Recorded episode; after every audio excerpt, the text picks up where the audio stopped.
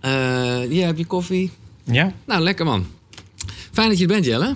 Ik, eh, ik moet zeggen, in mijn hele zoektocht naar allerlei dingen... ben jij wel echt een gast die het super simpel allemaal houdt. Ja, fijn om te horen. Dat is ook precies, dat is ook een streven, hè? Ja. Ja, oké.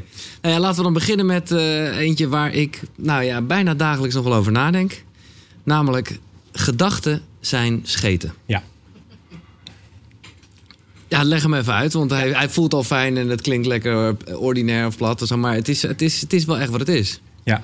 Nou ja, ik observeer gewoon dat eh, gedachten zijn als scheten in de zin van eh, ze komen onaangekondigd. Ehm, eh, ze zijn vaak om onduidelijke redenen best wel grappig.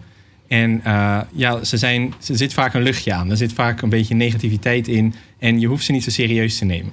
En eh, ja, als je je gedachten heel serieus neemt, dan begint het zogezegd in je hoofd een beetje te gaan stinken. En dan eh, word je negatief en eh, word je minder gelukkig. En saboteer je eigenlijk je eigen geluk en je eigen innerlijke rust. Ja, maar het goede is, en daarom vind ik het ook wel gelijk een, een hele verfrissende. Omdat heel veel mensen natuurlijk het gevoel hebben, en ik heb dat ook lang gedacht, dat de, ja, dat, dat gedachte, dat dat is wie je bent. Dat dat een beetje je ik is. Dat is dat stemmetje in je hoofd. Ja, ja nee, dat, dat is het natuurlijk ook. En eh, het is als het ware, je identiteit is opgebouwd uit je gedachten. En je identiteit kun je eigenlijk zien als een soort jas die je, die je draagt. En, eh, maar ja, dat is, dat is ja, niet, het gedachte bestaat uit concepten, uit woorden. En woorden zijn gewoon klanken en eh, zaken in je hoofd waar je betekenis aan toekent. En die hebben dus niet een soort absolute waarheid die ergens in het universum staat geschreven, zo gezegd. Ehm, dus ja, je kunt gedachten ook gewoon observeren eh, en ze voorbij zien eh, gaan en ze wat minder serieus nemen, waardoor dus die inhoud ehm, minder in- invloed heeft op je, ja. je dagelijks leven, waardoor je minder eh, afhankelijk bent van de inhoud van die gedachten. Maar het is natuurlijk ook soms makkelijker gezegd dan gedaan. Want jij zegt eigenlijk, je bent zelf de blauwe lucht. En de wolken, hè, de scheten zo je wilt, die, die komen voorbij drijven. Maar ja, ik neem toch aan dat je zelf toch ook wel nog vaak in de ban bent van een, ja, toch van een gedachte. Ja, absoluut. Dus eh, ik ben eh, de afgelopen weken bezig geweest met een eh, nieuw project lanceren. En dan merk ik dus dat ik het belangrijk vind dat het slaagt en dat het goed gaat. En dan begin ik dus die gedachte heel serieus te nemen. Dat het dus ook wel eens niet goed zou kunnen gaan. En dan, ga ik, dan ontstaat er dus een hele neerwaartse spiraal van, van spanning en, en stress. En nog meer negatieve gedachten. Oh, wat als het niet goed gaat? Wat als er storingen zijn? Want als alle mensen zeggen van ah, dit is niet, dit is Ja. niet oké. en ik ga opzeggen en allemaal dat soort dingen. Oh, fijn om te horen. Ehm, ja, dus kijk, ik, ik zeg altijd zo van, weet je, je, je, je komt niet in balans, maar je leert balanceren. En ehm, wat ik door de jaren heen bij mezelf heel erg merk, is dat het, het lukt steeds beter om als het ware steeds sneller eh, weer terug op die middenweg te komen. En dat is denk ik waar je eh, ook steeds beter in kunt worden. ja. Door in kleine stappen daarmee te oefenen. En eh, dat, eh, dat eh, ja, had ik wel een beetje in leven met de wind mee. Eigenlijk is de bottom line daarvan... dat leer je of dat train je door meditatie. Ja. En de bottom line is, nou ja, dat, dat, kijk, laat zo zeggen, meditatie is eigenlijk het gereedschap wat ik heb uitgekozen, omdat het het meest toegankelijk is, het meest praktisch. En heel veel mensen daar op een simpele manier mee aan de slag kunnen gaan. Ja. Uh, dus er zijn altijd meerdere wegen die naar Rome leiden.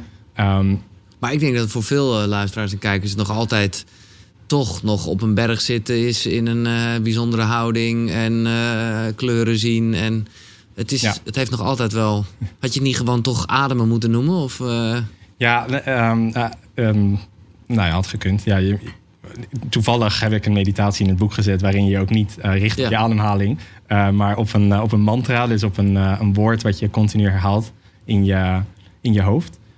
Met name omdat, weet je wel, ons westerse brein is zo gewend om te denken en te blijven denken. daar zijn we allemaal zo in getraind. Dus um, ik merk gewoon bij mezelf en ook bij andere mensen dat wanneer je dan zo'n techniek pakt, zo'n mantra om dat te blijven herhalen in gedachten, dat dat makkelijker is om dan je aandacht op dat mantra te houden. Ja. Um, ja. Even naar dat ding waar jij je zo zorgen om maakte, wat inmiddels gelanceerd is. Dat is het broednest. Ja, dat klopt. Uh, nou ja, leg maar even uit wat het is. Want voor de duidelijkheid, jij uh, bent in 2004 een site begonnen, sochicken.nl. Ja. Fucking goed bezocht, uh, 800.000 bezoekers per maand. Nou ja, een hit. Maar nu is daar het broednest bijgekomen. Wat, nou ja, leg maar uit. Ja, nou in het broednest is eigenlijk een, een, een soort. Kijk, ik ben op een missie om onze samenleving een stukje liefdevoller te maken in kleine stapjes. En, en in mijn aanpak is eigenlijk om mensen te helpen om uh, ja, hun leven steeds leuker te maken. Want uiteindelijk wordt het leven leuker als je gelukkiger wordt en als je uh, liefdevoller wordt naar, naar jezelf en de mensen om je heen. meer acceptatie, zelfacceptatie, allemaal van dat soort mooie mm. dingen. Ja. En um, dat is wat ik met So Chicken doe. Dus ik wil mensen laten zien hoe ze dat voor elkaar kunnen krijgen. En het broednest is eigenlijk een, een ja, dat is eigenlijk meer een soort broedmachine als het ware. Zo van, uh, het is, mijn, mijn uiteindelijke visie daarmee is om daar een, een complete gereedschapskist samen te stellen. waar mensen mee aan de slag kunnen om um, hun leven steeds leuker te maken in kleine praktische stappen. zonder weerstand, zonder het gevoel dat je uitstelgedrag wil vertonen. Zonder het gevoel dat je denkt, oh, dit is dit wordt ingewikkeld. Ik, ik stel dit even uit tot volgende week. Zonder weerstand. Ik bedoel, uh, een beetje moeite mag het toch, uh, zal, zal het toch kosten? Ja, maar ik ga dan proberen dat dat niet aan mijn kant ligt. Nee, oké. Ja, dat is mijn. Ik probeer zo de, de weerstand zoveel mogelijk weg te nemen. En het verschil dan met een boek is, hè, dan krijg je in één keer alle informatie en brrr, uh, nou ja, rijtjes en, en, en dit neemt je een beetje mee in de hand of zo. Ja, dus een boek is natuurlijk heel erg. daar kan je lekker mee gaan zitten en dat kan je studeren. Je kan een heel verhaal lezen. En, maar ja, wat, ja dat, bedoel, dat hebben we allemaal. Dat heb jij ook meegemaakt waarschijnlijk. En je leest een boek, je bent helemaal geïnspireerd. Ja, ja. Dan gaat het boek dicht en dan ben je nog een week lekker geïnspireerd. En dan na een tijdje, dan, ja, dan begin je het weer een beetje te vergeten. En kom je weer terug op je normale gewoontes. En um, nou ja, ik, ik voelde gewoon dat ik, dat, dat, dat, dat ik daar meer aan kon bijdragen. Uh, door het broednest te ontwikkelen en door een systeem te ontwikkelen waar je continu in kleine praktische stapjes aan de slag kan gaan. En eigenlijk ook wordt tegengehouden in je voortgang, waardoor je dus ook even niet verder kunt. Uh, want mensen moeten eieren uitbroeden om, uh, om zeg maar aan de slag te kunnen gaan. En je krijgt maximaal drie eieren per dag. Oh, het is echt een soort game-achtig Nou ja, een soort van. Ja. Dus als het op is, dan kan je dus even niet verder. En dan is het dus echt de bedoeling dat je de volgende dag weer doorgaat. Is het nog steeds zo dat 75% vrouw is? Dat las ik ergens. Ja, nou dat wisselt heel erg per... Um, op de website is het wat, wat gebalanceerder. Oh, okay. 60-40. En dan op Instagram is het meer uh, 75, 80. Uh, ik, uh, maar goed, misschien is dat gewoon uh, vanwege mijn eigen koekeroe toch. Maar ik heb daar... Nou, even kijken, als ik hier zo uh, om me heen kijk, is het toch... nou, ja, het is wel 50-50. Ja, mooi. Ja, daar ben ik ook heel trots op. Ik heb trouwens niet eens... laat ik dat gewoon... ze zijn hier toch. Mag ik een applaus voor Jelle Hermers? Ja.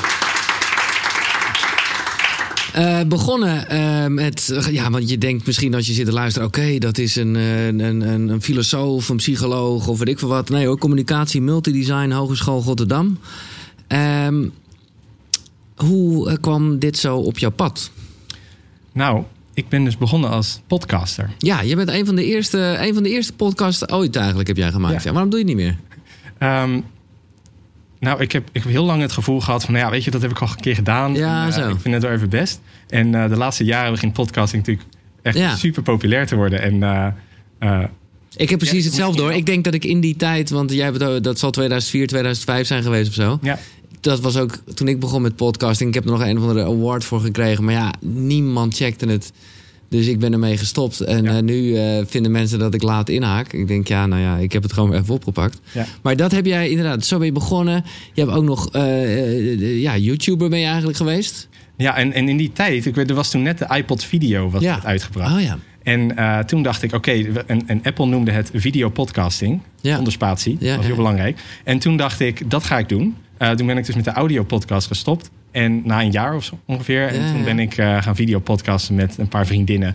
Um, wat allemaal losjes inhaakte op lifestyle en op zeg maar... Je dus het was al een beetje wel zo chicken-achtig? Ja. Oké. Okay. Uh, de thema's zeker wel, maar, maar ja, de inhoud was wat meer um, ja, studentico's. Ja. Uh, we hadden een show die ging over hoe je je seksleven kon verbeteren. En die kregen bijzonder veel hits op YouTube. En later kwamen we dus ook achter dat daar gewoon een of andere video... Uh, die, ging, die had gewoon 2 miljoen views gekregen. Staat die nog online? Nou, die staat uh, heel erg privé, want oh. uh, die gaat niemand meer zien. Nee, oké. Okay. Maar, oké, okay, maar toch is dat niet echt antwoord op de vraag... hoe kwam dit op jouw pad dan? Hoe, hoe, hoezo was jij uh, ja, gewoon bezig met dit onderwerp? Ja, Persoonlijke ontwikkeling noem ik het dan maar even. Ja, dus ik heb van jonge leeftijd eigenlijk altijd al het gevoel gehad... dat ik um, mensen blijer wil maken. Ik, ik, als kind was ik, wilde ik graag illusionist worden en optreden en allemaal van dat soort dingen... En op een gegeven moment kwam de computer in mijn leven. En toen dacht ik, oh wauw, ik kan gewoon een website bouwen. En dan kan de hele wereld dat zien. Uh, dat gebeurde natuurlijk niet. ehm, ik had heel lang een soort Jelle Online homepage. En daar deelde ik blogs op en weet ik Ja. allemaal. En gaandeweg, ehm eh, ik, ik kan me nog herinneren dat ik eh, soort van verplicht naar de bibliotheek moest om, eh, om een of andere boekbespreking eh, boek uit te zoeken. En dat ik toen eens gewoon doorliep naar een ander schap. En, en daar erachter kwam dat je eigenlijk gewoon boeken kon huren. En dan allemaal dingen kon leren. Dus fotografie. Ik heb toen een boek over yoga meegenomen. En ehm, ja, allerlei van dat soort boeken. En, en toen kwam ik eigenlijk tot de conclusie: je kunt alles leren wat je wil. Ja. En ehm, ja, vanaf daar. Ik, ik vond het altijd al heel leuk om te schrijven. En ik ben gewoon gaan bloggen. En mensen vonden dat leuk. En ik ben steeds meer eh, gaan delen. En ehm, mijn persoonlijke blog. Ik volgde toen Sex in the City. Oh ja. En daar zat aan het einde altijd zo'n soort van moraal in. En dat probeerde ik in mijn persoonlijke blog dus ook te doen. En eh, ja, dat heeft zich zo gaandeweg gewoon steeds meer gevormd. Nou, jij zegt nu Sex in the City. Ik wil niet eh, gelijk het hele stereotype neerzetten. Maar jij bent vroeg, eh, nou, zoals het nog steeds uit de kast gekomen. Ja, En ergens dacht ik, hey, zou dat ermee te maken hebben? Omdat je dan gewoon wel... Ja, dan moet je ook een soort... eh, Dan moet je wel heel lief zijn naar jezelf en iets toelaten. Want je was echt 14 of zo. ja. Heeft dat nog... Mijn veertiende verjaardag zelfs. Oh, op je verjaardag? Ja. Oh, Ik hoezo? was heel erg verliefd eh, op een jongen uit mijn klas. Ja? En die, eh, die mocht blijven slapen. En, en we waren aan het, weet ik het, aan het stoeien of zo, weet ik het wat. En toen vroeg hij op een gegeven moment, ben je homo of zo? En toen zei ik, ja. En Want dat wist je toen al. ik wist dat zeker al. Ik, ik, ik was voor het eerst verliefd ik op een jongen toen ik 12 was Ja, op een ja, camping. Eh, en ik wist ook zeker dat hij het ook was. En eh, dat we gewoon een mooie toekomst tegemoet Oh. zouden gaan. Maar eh, hij was het niet. Nou, maar ja, toen was het balletje wel in gang gezet. Dus maar denk je dat dat invloed heeft gehad? Omdat je dan, wat ik zeg, dan moet je wel... Kijk, ik vind een moeilijk, echt een moeilijk iets... binnenkort komt daar een gast over die, die daar een boek over geschreven heeft. Zelfliefde. Is, Ja. dat, is, dat is natuurlijk essentieel. of ja, natuurlijk zeg ik, maar... eh, Dat, ja, dat moet je dus wel... Dat moet je, heb jij al vroeg moeten ontwikkelen. Want je moet jezelf eh, nou ja, waarderen met iets... Ja, waarvan je zeker misschien in die tijd wist... oh, dit is, dit is niet normaal of anders. Of ik moet, ik weet, alleen al het feit dat het nog uit de kast komen heet... betekent dat het Ja. toch iets anders is. Ja, het, het- ik, ik kan me nog wel heel duidelijk herinneren aan het moment van in ieder geval van zelfacceptatie. Dat ik duidelijk besefte van oké, ik dit is wie ik ben en ik, ik, ga dit niet, dit kan niet anders of zo. Ook al ik wilde het op dat moment dan niet. Weet je, ik denk dit wordt een gedoe. Ja, heb ik geen zin in. Ehm, maar ik kan me nog wel herinneren dat moment dat ik dacht van oh ja, dus oké, dat is dus wat ik eh, moet gaan vertellen nu aan mensen. En ehm, ik heb er voor de rest, ja, misschien ook omdat ik zo jong was en omdat ook mijn ouders en zo, iedereen reageerde er eigenlijk heel, Heel goed en positief op. ja. Ehm, weinig drama van gehad. Maar hoe, hoe, ja, nee, heel goed. Hoe, en je schrijft er ook wel iets over, maar ik, ik vraag het gewoon even nu. Eh, ja, kan je daarvoor een soort tip geven? Hoe je jezelf goed genoeg vindt en hoe, ja, eigenlijk hoe je zelfliefde ontwikkelt? Ja, met name wat ik heel belangrijk vind, is die, die negatieve verhalen die je over jezelf vertelt. Dat je begint in te zien dat dat gewoon verhalen zijn en dat het gewoon gedachten zijn. En dat het is als scheet in je hoofd en dat Ja. je het niet zo serieus hoeft te nemen. En dat je gaat zien dat hetgene wat jij bent en wie jij bent en het pakketje talenten wat je hebt en de dingen die je ook niet hebt, dat, ja, dat, dat kun je niks anders mee doen dan het accepteren. Uh, want je kunt het niet veranderen. Je kunt niet veranderen wie je bent. Het is, weet je, die metafoor alsof je, um, uh, je groeit uit het zaadje van een perenboom. En je wordt een mooie boom en je geeft peren, maar de hele tijd heb je het gevoel dat je eigenlijk een appelboom zou willen zijn. En dat kan gewoon niet. En uh, wat je kunt doen en waar je aan kunt werken is um, accepteren dat er peren uitkomen en die gaan leren waarderen. Ja. Maar tegelijkertijd, en dat vind ik uh, wel een soort mooie, mo soms moeilijke, dunne scheidslijn. Is het natuurlijk wel zo dat je hè, zelf kritisch mag zijn. En ook, nou, jij bent bijvoorbeeld, dat vind ik gewoon heel knap, heel duidelijk in, uh, in, in vrije tijd voor jezelf. En ik weet niet of je dat nog steeds doet nu je, je ook een kind hebt. Maar vrijdag deed je bijvoorbeeld niks. Ja. Nou, dat is. Ja, uiteindelijk is het heel lief voor jezelf, maar het is ook een soort strengheid. Want, want ja. dan gaat de computer niet open. Dus dat is, vind ik een moeilijke balans. Ja, ja. Maar ja, dat is net als dat je goed voor je kinderen zorgt. Uit liefde uh, ja. geef je grenzen aan. Ja. En um, ja, dat is. Maar heeft dat, dat heel erg veranderd? Want ik kan me voorstellen dat je, nou ja, vroeger dan misschien wel veel meer echt tijd voor jezelf kon maken. En die vrijdag eh, was dan echt fijn je persoonlijke ontwikkelingsdag. En nu, eh, ja, zal dat toch iets minder zijn. Ja, dus vader worden heeft het wel veranderd. Uh, er is natuurlijk minder, zo gezegd, tijd voor jezelf. En, en dat was eigenlijk ook, want je nodigde me uit voor dit interview. En Ja. zat ik dus in, in, mijn, in mijn development hall bezig met het broednest. Ja, En tegelijkertijd het duurde even dus inderdaad, de, ja. de, de kinderopvang was gesloten. En eh, we werken allebei vanuit huis. Dus het was gewoon eh, om en om papa dag. En eh, ehm, ja, dat was best wel uitdagend. Ik kreeg ook niet zo heel veel uit mijn handen. Dus ik was daar ook niet echt per se altijd lief voor mezelf. Nee. Als ik dan Nee, die gedachten langs zou komen. En, ehm, maar ik probeer die balans goed te bewaren. En um, bijvoorbeeld nu ook, ik weet, oké, okay, ik heb te hard gewerkt. En dan begin ik het ook te merken in me, weet je, dat ik te veel te snel ga denken, te veel gedachten heb om van dat soort dingen. Uh, en dan probeer ik heel bewust die, dat volume weer naar beneden um, te, te, brengen, zodat ik weer terug in het midden kom, zeg maar. En, en dat is dus dat um, idee van die vaardigheid van balanceren, zeg maar. Dat je Ja. probeert, soms duw je jezelf even uit balans om iets voor elkaar te krijgen. En dan probeer je zo snel mogelijk weer in het midden Ja, te komen. precies. Want ook dat is goed en soms even nodig. Maar als je Ja. maar weer even terug... Ja, ja, ja. ja.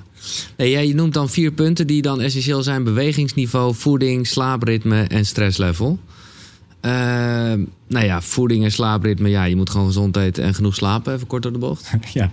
uh, ja. en, en wat doe je qua bewegingsniveau? Is dat, is dat echt heel erg sporten? Of is dat gewoon yoga? Of, uh... Uh, ja, ik doe hardlopen. Ik Ah, ja, doe een beetje yoga. Ik, ik, ik ben lid van een sportschool, maar die was gesloten. Ik was heel goed bezig. Ik was namelijk, net als jij, bezig om een sixpack te krijgen. Oh, oké. Nou, een verticaal lijntje vond ik voldoende. Ja. Maar ja, dat is even op hold gezet nu. Dus ik ga weer we- verder volgende maand. Nee, precies. Dan mag het weer. Ja, nee, dit, ik zat nog te bedenken dat dit voor jou, ja, voor iedereen was het een lastige tijd. Maar jij bent een soort koning van de free hugs. Ja, zeker. Ik ben... uh, Dat is, uh, dat is even lastig. Dat is, nee, dat is even lastig geweest de afgelopen tijd. Ja. Ja, nou ja, inderdaad. Uh, en dan is super awkward. Mensen op straat zeggen... hey Jelle, ik, ik ken je van je boek en dit en dat. En ik, Ja. ja. ik, ik weet, ik beloof een vriend. Want jij schrijft in je boek dat als je me tegenkomt, dan gaan we Ja, het staat op de laatste pagina. Het staat, ook, wel- het staat inmiddels niet meer op de website, want het vond ik toch een beetje vreemd uh, in, de, in deze periode. Ja. Um, ja, dus afgelopen jaar heb ik echt uh, honderden mensen kunnen free huggen. Daar kan je nu niks meer bij voorstellen. maar Nee. ja. Um, hoe, uh, want ja, nogmaals, jij bent gewoon heel duidelijk en overzichtelijk en dat is fijn. Hoe, hoe, hoe spiritueel ben jij? ja, nou ja, ik mediteer Ja. meestal twee keer per dag. En, um, Wat voor, een, wat voor een meditatie doe je meestal? Ja, dus meestal dus de meditatie die ik omschrijf in het boek. Uh, dus dat is een, een mantra-meditatie. Um, Dat doe jij zelf ook nog altijd? Ja. Oké. Okay. Ja, het is 20 minuten, twee keer per dag, als het lukt. En dan is één keer per dag. En dan, ja. um, um, en dan ga ik gewoon weer verder met mijn dag. Dus dat is het, uh, de, de voornaamste practice. Uh, kijk, het, ja, het hangt er vanaf wat je opvat als spiritualiteit. Dat, dat vind ik vaak een beetje een vaag begrip, want het wordt heel snel heel erg zweverig. En dan komen er allemaal kristallen om de hoek kijken en dat soort zaken. Ja. dat doe ik niet. Um, maar een van de dingen. Maar je hebt wel, dat is, moet toch even gezegd, steeds leuker. Het spirituele boek van 2018. Ja, absoluut. Ja, mooi is dat, hè? Het wel tof. Een goede, ja, goede ja. titel in ieder geval. Ja, zeker. Ja, dat is een, een, een, een award. Ja. ja. En uh, terwijl het tweede boek natuurlijk veel spirituele is. Eigenlijk wel. inhaakt op, uh, uh, veel op meditatie. Omdat het over meditatie gaat, ja. Um, um, ja, ik ben zelf heel erg geïnteresseerd zeg maar, in bewustzijn en in weet je, het uitvinden van wat is realiteit en, en dat soort zaken.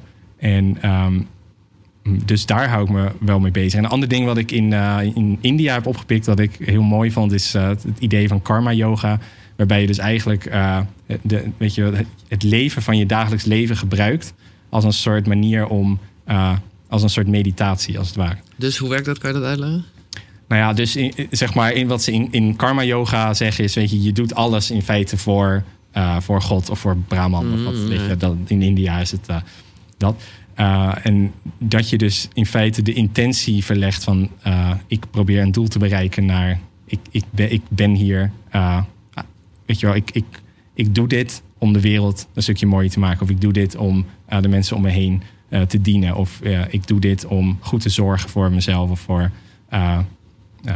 mijn huiskamer echt goed schoon te houden. Of wat. Maar wat je dan doet tijdens de meditatie is heel erg erover nadenken wat je doet? Nou, het is meer, je, je probeert dus eigenlijk de intentie uh, te veranderen. Van um, ik probeer een doel te bereiken voor mezelf naar uh, ik uh, probeer iets te doen um, om de omgeving een stukje mooi te maken. Ja, het is natuurlijk niet dat ik dat altijd doe bij alles wat ik doe.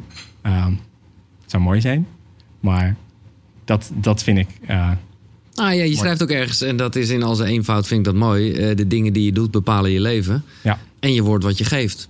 Ja. Nou ja, dat is, uh, ja, nogmaals, het klinkt bijna te simpel, maar dat is wel hoe het is natuurlijk. Ja. Kijk, mijn hele aanpak is, weet je, alles in kleine praktische stappen. Want als je dingen super klein maakt, dan zijn er geen, uh, dan zijn er geen drempels meer en obstakels waar je tegenaan loopt, waardoor je dingen zou willen uitstellen en voor je ja. uit zou willen schuiven. En dan kun je ze gewoon gaan doen. En de grap is gewoon dat wanneer je dan achterom begint te kijken, dan zie je van, oh wauw, ik heb een heleboel kleine stapjes gezet die allemaal niet zo heel veel toevoegden, maar uiteindelijk ervoor zorgen dat ik wel heel erg ver vooruit ben gekomen. Ja, maar dat is, ik denk dat iedereen dat kent. En ik was blij te horen dat jij dat zelf ook nog uh, kent. Dat, dat uh, hè, de scheten, de gedachten, er toch even voor kunnen zorgen dat je daar min of meer in verlamt, eigenlijk bijna. Ja. En, ja, en dan dus wel even stilstaat. Ja. Ja, terwijl dat misschien helemaal niet nodig is. Wat heb je nog verder allemaal geprobeerd? Uh, want jij bent wel iemand die nieuwsgierig is. En, en nou ja, die toch ook wel een soort tocht heeft ondergaan als je sinds 2004 al So Chicken uh, hebt opgericht. Dus heb je, heb je wel allerlei gekke dingen gedaan waarvan je dacht, nou, uh, dat is dus voor mij te vaag? Dat, uh, nou, ik, mijn karakter is eigenlijk dat ik vaak te lang nadenk over dingen. ja. Zo, daarom rolt er ook zo'n boek uit. Ik ben heel erg bezig met die gedachten en, uh, en het loslaten van. Um, het is, ik, ik ben niet de type die inderdaad um, alles probeert. Nee, oh nee, ik, okay. ik, ga er eerst dan een boek over lezen en dan ga ik eens even goed ja. kijken van is dit iets wat ik wil en is dit iets waar ik uh, mee aan de slag ga. Um, dus een beetje control freakerig misschien wel? Absoluut. Oké. Okay. Mm -hmm. Dus zoveel heb je niet gedaan eigenlijk? Je, uh... Nou, je zegt hele gekke dingen. Kijk, ik weet jouw, uh, jouw maatstaf van gekke dingen. Die zijn. Nou, ik, nee, dat, dat, wil ik niet de maatstaf laten zijn. Nee, maar goed, je bent naar India geweest. Ja, daar zijn ik heel maandenlang door India gereisd. Ja, uh, ja gekke dingen. Ik bedoel, ik, we hebben gecouchsurfd bij, bij allemaal Indiërs thuis en van alles meegemaakt. En ik heb daar een, um, in, in, in een retreat gezeten, en yoga gedaan en gemediteerd en inzichten opgedaan. Um, nou, het ja, verbaast me eigenlijk een beetje, laat ik het zo zeggen. Maar ik vind dat ook, misschien is het juist ook weer heel eenvoudig en daarom zo krachtig. Dat jij, degene die dus echt al jarenlang elke dag, nou, uh, meestal dus wel twee keer per dag uh, mediteert. Dat je dat dan nog op een, uh, ja, op, de, op die eenvoudige wijze doet. Terwijl, ja, allerlei spirituele goeroes en zo, die, die maken het echt zo ingewikkeld van, hè, met bijna proberen nergens aan te denken en echt hè, met je ogen open. Uh, nou ja, je, je kent ja. alle variaties wel. Ja. Ja, het is mijn ervaring dat het meestal niet de goeroes zijn die het zo ingewikkeld nee, maken, maar de mensen die de goeroes ja, volgen. Dat is wel waar. Om, omdat er. Um, wordt, kijk, wat er gebeurt is, je, je begint met iets en je denkt, ah, weet je, dit werkt niet of dit is niet makkelijk genoeg en het moet beter kunnen. En dan ga je weer even verder kijken en dan ga je um, weer iets anders proberen. Um, kijk, ik, ik ben ervan overtuigd dat um, sowieso mindfulness meditatie, zoals Vipassana. Ja, uh, heb je dat gedaan? Ja, ik heb nog, ik, nou, ik heb nog niet zo'n retreat gedaan, ah, want okay. tien dagen weg is, uh, is gewoon nog echt lastig met een online ja. presence, ja, ja, ja, zoals ik dat heb. Okay. Um, Um, en zoals mantra-meditatie, wat uh, bijvoorbeeld in, uh, in uh, TM, de Transcendental Meditation, heel goed onderzocht is. En die dingen die werken, maar je moet er gewoon heel lang aan vasthouden ja. en het elke dag practicen. En wanneer je dat elke dag stapje voor stapje blijft doen, dan beginnen de resultaten te komen. Het is net als een sixpack. Ja, het is net als een sixpack. Het is net als eigenlijk met al die dingen in het leven. Het is de, er zit weinig drama in. Het is weinig opvliegend en ja, opzwepend en al die de dingen. kracht van. Uh, maar als, als dat is wat je wil, dan, dan zijn dat vaak de dingen die je gewoon kunt gaan doen om, om te krijgen wat je wil. Ja. En, um, en die zijn ook hartstikke leuk om te doen. Uh, elke dag gezond eten, als je daar helemaal aan gewend bent, uh, ja. dan gaat je lichaam veranderen en dan ga je je beter voelen en al die dingen. En dan is het zo waardevol om gewoon routines op te bouwen en te zorgen dat het niet Ehm, elke keer weer opnieuw uitvinden is. Weer met de nieuwste dieettrend mee, ja. meezwiepen. Dat kan allemaal. En dat is echt super leuk in, in de zin van entertainmentwaarde. En het creëert heel veel drama in je leven. Ja. En, heel veel ehm ja, Ook dopamine en eh Ja, dus prima. kicks. Ja, nee, precies. Dus dat is waar, het is maar net Ja, waar je naar op zoek bent, als het ware. ja, goed. Nou ja, laten we dan gelijk maar even gaan naar eh, een vaste rubriek. Eh, dat is namelijk het ochtendritueel, of het ochtendroutine eigenlijk. Ja. Hoe, hoe laat gaat je wekker en wat doe je doorgaans? Ja, nou, de wekker is nu onze zoon Jake. Ja, precies. Bijna altijd, eh, gelukkig, daar hebben we Boffen heel erg mee. Die wordt rond half acht wakker. Oké, leuk. Ja. En eh, ja, we hebben nu een beetje een soort om en ommetje. Dus dan eh, of ik ga of Billy, Ja. mijn man, die gaat naar beneden. En dan eh ehm, geef hem lekker wat te eten. En dan eten we zelf soms ook. Soms niet. Vanochtend heb ik gevast. Ehm, en dan, ja, normaal gesproken ging ik dan lekker met mijn laptop naar de Coffee Company. En dan ja. begon ik aan mijn dag. Ik lekker schrijven. Maar dat, nu ja, schrijf ik boven. En ehm, Niet eerst de, de meditatie. ja, nou, dat doe ik meestal als hij eh, op bed ligt. Ja, ja. Eh, ja. eh, ja, want dat is beter. Maar anders doe ik de meditatie als, Ja. als hij naar de opvang gaat of zo. Ja. ja, ja. Ja. En voor de rest nog, nou ja, dan ergens zit daar dus een stukje beweging nog in. Ja, want ik loop heel veel en ik sport regelmatig. Ja, ik heb niet een. ik heb een tijdje, zoals iedereen inmiddels, de Miracle Morning. Ja. Geprobeerd? Ja, ja, ja, precies. Ehm, nou, het is leuk om te doen. Hoop drama. Ik was echt kapot, moe. Eh, Omdat ik je, werd omdat je onrustig eh, van. moest opstaan. Dat, eh, voor de mensen die het niet kennen. Ja. Het is een boek eh, en een methode van Hal Elrod. En het is eigenlijk sta een uur eerder op dan je gewend was. En ik weet even niet uit mijn hoofd wat alle dingen zijn. Maar het komt erop neer dat je dan schrijven, lezen, mediteren, bewegen. Ja. eh, dat soort dingen. Ja, je gaat dan zes dingen doen. Ja. Van, eh, tien minuten per eh, onderdeel. En ehm, dat gaat er dan voor zorgen dat je leven eh, razend succesvol wordt. En eh, Nou, je zegt het nu een beetje cynisch. ja, nou ja, omdat, omdat, wat, nou ja, omdat wat er gebeurde eh, bij mij en wat ik ook merk bij veel andere mensen is dat, dat je er met name heel gestrest van wordt. Omdat iedere ochtend in het teken staat van een soort van, van het succes. Het is natuurlijk maar net hoe je het, hoe je het benadert misschien. Ehm, dus ik heb ervoor gekozen om eigenlijk alleen maar de meditatie erin te Ja. laten. Nou, ik kan zeggen, ik snap wel wat jij zegt hoor. Maar voor mij, voor iemand die bij wie het echt altijd was, elke seconde telt. Ik moet gewoon echt gewoon echt fucking vroeg op, omdat ik gewoon een ochtendshow Ja, maak. ja, ja. Was het wel echt even. Is het gewoon een rustpunt waarbij ik denk: holy shit, ik hoef gewoon niet even te rennen. En ik ga nu gewoon even rustig een kopje thee zetten. En eh, Ja. Maar je bent dus echt een, dan een uur eerder opgegaan. een uur, ja. Dus eh, hoe laat ging je toen naar bed? Nou, eh, ja, om half vier sta ik op in plaats van half vijf. Dus ja, ja. En, en bijvoorbeeld zoals, we nemen dit s'avonds op. Dus dat wordt dan, eh, als ik de acht uur wil halen, slaap in twee delen, ja. Maar dat is prima. Ja, oké. Ja. En heb je dan nog avondrituelen? Los van, zit dan ook je meditatie of niet? Want ik, vind, ik heb namelijk wel vaak zelf dat ik er zo energiek van word. Dus ik vind, s'avonds mediteren vind ik wel lastig. Want ik word, helemaal... Oh, grappig. Wel, wat voor meditatie doe je dan? Ja, verschillende. Eigenlijk eh, zo'n, ook wel een beetje met zo'n mantra, maar dan... Wat, wat, wat is het woord ook weer wat in jouw boek eh, staat? I am. Oh ja, I am, ja. Nou, ik doe die hele tijd zo. Ik ben hier nu in dit. Ik ben hier nu in dit. Oké, Eh. In, uit, in, uit, Ja. in, uit. Maar ja, wat ik zeg, daar word ik wel... eh, ja. Tenminste, ik heb daarna allemaal ideeën en opschrijven. eh. Ja, ik doe het aan het begin van de avond. Ja, precies. Dat is Dus beter. als, we leggen Jake op bed en dan Ja. ga ik lekker mediteren. En dan ja, 20 minuten, half uur. En nog dingen opschrijven. Kijk, ik, eh, wat ik, heel erg, ik ben heel erg zo van een on-demand persoon. Dus ik merk van mezelf inmiddels dat ik hoef niet elke dag in mijn dagboek te schrijven om profijt te hebben van mijn dagboek. Maar ik merk wel dat wanneer eh, mijn hoofd vol begint te raken, wat dan ook, dan pak ik mijn dagboek, dagboek er vanzelf bij. Ehm, nou ja, dat zijn dus ook dingen dat na jarenlang eh, ermee bezig zijn. Op een gegeven moment, weet je, het is net als met tandenpoetsen, dat gaat Ja. dan gewoon vanzelf. ja. Uh, je merkt dan gewoon van, nou, er zit nu gewoon te veel tandplak op mijn tanden en er moet iets gebeuren. En dan ga je dat gewoon vanzelf doen. En uh, ja, dat, dat heb ik met bijvoorbeeld met dagboek, met allerlei schrijfoefeningen. Ehm, met bijvoorbeeld uh, The Work van Byron Katie. ja. Het is iets wat ik regelmatig oppak als, het echt, uh, als ik echt denk van, Als je deze zijn hardnekkig. Ja, ja, ja. Ja. En um, Oh, wat lekker, jongen. Ja, je bent er gewoon zo relaxed in. Maar dat komt ook waarschijnlijk doordat je gewoon heel lang daarin getraind bent. Maar ook super flexibel en helemaal niet zo... Ja, ben je hard voor jezelf? Nou ja, soms wel. Uh, zoals met dit project.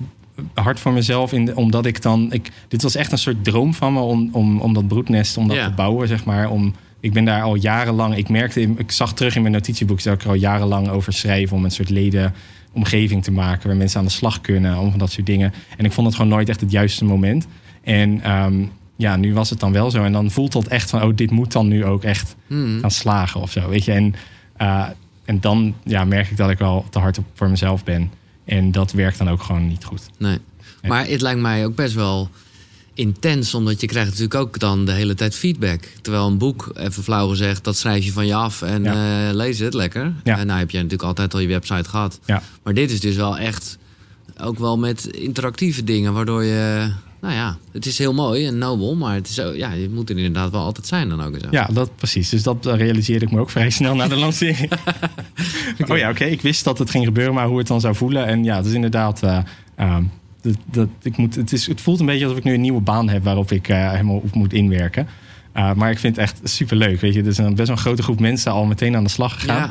En ja, het is gewoon super mooi om te zien. We zijn nu bezig met een dankbaarheidschallenge, waarbij iedereen elke dag um, uh, ja, in, in het broednest dus opschrijft waar ze dankbaar voor zijn. En dan zie je dus echt zo'n enorme positieve feed ja. van allemaal mooie dingen die gebeuren bij iedereen in, in hun leven. En um, dus ja, het is, weet je, met z'n allen in kleine stapjes optimaliseren op het vergroten van je levenskwaliteit. En dat is wat jij zegt van je bent er zo relaxed in of zo. Het is, ik ben al jaren bezig eigenlijk met het wegsnijden van de dingen die, Ja. die um, soort van overbodig zijn in mijn leven. Of die, die, waarvan ik merk van dit, dit voegt niet toe aan uh, mijn levenskwaliteit. Nee, echt optimaliseren. Wat dus ook vaak minimaliseren is. Ja. Um, en nou ja, laten we, dat vind ik dus ook wel echt lastig. Want hoe, wat, heb jij heel weinig dingen in je huis staan? Is het echt gewoon zo helemaal feng shui, uh, staat uh, niks? Nee, nou, nee, ik vind bijvoorbeeld, ik vind het wel essentieel dat het gezellig is. Ja, oké. Okay. Dus, uh, dus, dat, dus sommige dingen zijn essentieel puur vanwege dat. Ik heb wel een paar bijvoorbeeld kasten die, die staan er dan, maar die zijn wel leeg van binnen. Of wow. die waren leeg tot we een kind kregen. Ja, ja, oké. Okay. Uiteraard. Ja. Uh, en ja, de, dat, dat, en we hebben niet heel veel opslagruimte. En uh, sommige kasten heb ik maar gewoon weggehaald. Want ja, dat begint ook een beetje. Maar hoe, uh, want ik, dit, dit heb ik uit jouw boek. En ik moet zeggen, ik heb uh, steeds leuker heb ik als luisterboek geluisterd. En dat was wel tof. Want dat, toen was ik ondertussen ook een beetje de berging aan het opruimen. maar dan denk ik weer, ja, weet je, bijvoorbeeld CD's. Ja, je hebt er niks meer aan. Ik heb, ik heb duizenden CD's. Ja, ga ik die dan weggooien? Low hanging fruit. ja, maar ja ik, ik, ja, ik krijg het toch niet over mijn hart. Ik heb bijvoorbeeld heel veel... Mijn, mijn kledingkast, ik heb helemaal niet zoveel kleding... maar ik heb heel veel shirtjes van events. Ja. denk ik, ja, toch leuk. Ik ben er geweest. Ja. Ik heb dat shirtje gekregen. Ga het never nooit niet aandoen. Ja. Uh, maar ja, ik vind het toch ook zonde om weg te gooien of zo. Ja. Nou ja, her, ja, herkenbaar. Maar ik zou zeggen dat dat is onder andere Marie Kondo is hier natuurlijk uh, super groot mee geworden de afgelopen jaren. Uh, met haar methode om het huis op te ruimen. En, uh, is, dat, is dat dat je dan elke dag iets weg moet gooien of een aantal dingen of zo? Nee, Marie Kondo is helemaal van de afdeling. we gaan per categorie okay. aan de slag. En dan gooi je alles op één grote hoop. En dan ga je dus kijken, bijvoorbeeld kleding. En dan ga je dus alles één voor één vasthouden. En je afvragen, does it spark joy? En dan zo ja, dan kan je het houden, zo niet, nee. En als je het dan niet, dan moet je het ook gaan bedanken. En uh, dat en komt een beetje de Japanse uh, zweem eromheen. Uh, maar um, ja, dat, dat werkt gewoon ontzettend goed. Maar het, het, ding is altijd met dit soort emotioneel geladen spullen... Is, bewaar die voor het laatst. Ja. En ga eerst alle dingen doen die niet zo emotioneel geladen zijn. En kijk, waar ik heel erg blij van word... is dat je vervolgens die mindset gaat toepassen op de rest van je leven. Dus uh, op de projecten die je aangaat... Uh, de relaties die je in je leven hebt. Van zijn dat mensen die, die je gelukkig maken... en waar, waarbij je elkaar blij maakt, als het ware. En uh, ik had het bijvoorbeeld net voor het gesprek even over... je vroeg me of ik wel eens opdrachten doe en lezingen ja. geef en dat soort dingen. Mensen zo, ja. En ik merkte dat... ik heb het na de lancering van het boek mezelf als doel gesteld... van oké, okay, ik ga lezingen aannemen om te kijken of ik dit niet wil doen omdat ik het eng vind of omdat ik het niet leuk vind. Ja, precies. Want ik vond het sowieso eng. Ja. Laat dat voorop staan. dus ik uh, ben dat gaan doen. Ik heb, ik, ik heb een heleboel lezingen uh, gedaan in, in een kort, relatief korte tijd. En ook signeersessies en dat soort dingen. En gaandeweg begon ik gewoon te merken dat ja, maar weet je, nou, dat is goed, want mensen boeken me dan. En, uh, en weet je, misschien ga ik er nog een vorm in vinden. Maar op dit moment was het zo van, ik word dan geboekt Eh, en dan is het maart en dan willen ze me al boeken voor oktober.